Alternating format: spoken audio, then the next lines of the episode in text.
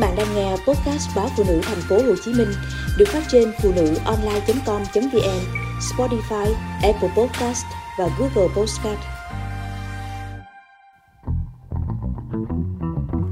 Thay thế rau củ bằng viên thực phẩm chức năng có ổn. Khi ăn nhiều chất xơ, chúng ta có xu hướng thường tiêu thụ ít calo hơn, chọn thực phẩm có chỉ số đường huyết thấp hơn, tiêu thụ nhiều thực phẩm nguyên hạt hơn và tiêu thụ ít thực phẩm chế biến sẵn hơn. Có một thực trạng là hiện nay nhiều nhân viên văn phòng bữa chính như sáng và trưa thì ăn rất ít rau. Bữa tối cũng thường chỉ có vài ba lát dưa leo và cà chua. Nếu ăn triền miên như vậy thì có thiếu vitamin, chất xơ hay vi chất hay không? Có nên bổ sung bằng các loại viên thực phẩm chức năng chứa chất xơ bán trên thị trường như viên tảo hay viên rau củ hay không?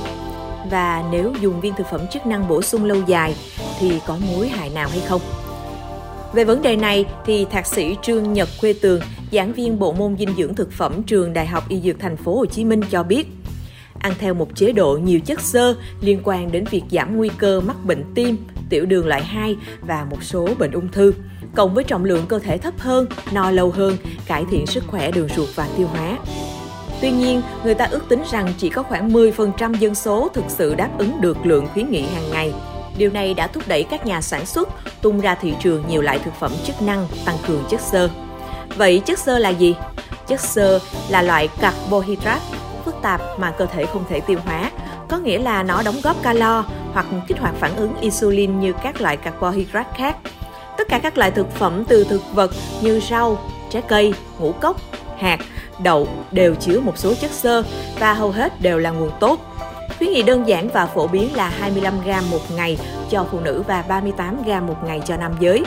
Sự khác biệt giữa các chất xơ là gì? Thứ nhất, chất xơ hòa tan. Bằng cách hấp thụ nước trong đường tiêu hóa, chất xơ hòa tan làm chậm quá trình tiêu hóa và tạo gel có độ nhớt khác nhau, liên quan đến việc kiểm soát, cải thiện đường huyết và giảm cholesterol.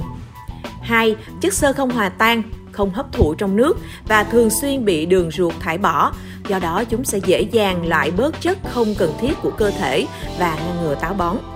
3. Chất xơ trong thực phẩm đây là những chất xơ có tự nhiên trong thực phẩm, được làm từ nhiều loại chất xơ hòa tan và không hòa tan khác nhau.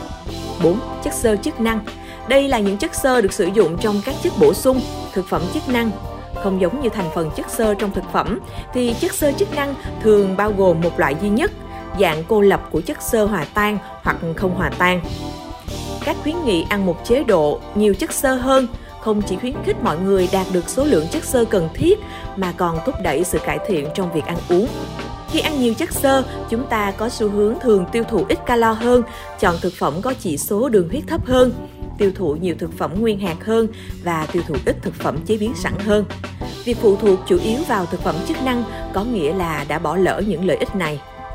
Vì vậy, mặc dù bạn có thể nhận được nhiều chất xơ từ các viên thực phẩm chức năng, nhưng chất lượng chế độ ăn uống tổng thể vẫn không được cải thiện. Ngoài ra, hầu hết các nghiên cứu đều cho rằng tiêu thụ chất xơ chức năng không đảm bảo kết quả giống nhau. Sự thật là thực phẩm bổ sung không dùng để thay thế thức ăn. Chúng không thể thay thế tất cả chất dinh dưỡng và lợi ích của thực phẩm. Để tìm được chất xơ phù hợp với nhu cầu sức khỏe của bạn, cần tìm đến bác sĩ để lựa chọn chất xơ hiệu quả. Sử dụng chất xơ cùng một lúc quá liều sau một thời gian thì dễ gây nên tình trạng khó tiêu, đầy hơi, gây rối loạn tiêu hóa. Hoặc việc đào thải của cơ thể quá nhanh do sử dụng nhiều chất xơ cũng gây mất cân bằng điện giải, dễ mệt mỏi và gây chuột rút. Cần thận trọng khi kết hợp viên xơ nếu bạn đang uống thuốc trầm cảm, mắc các bệnh tim mạch, rối loạn tuyến giáp vân vân.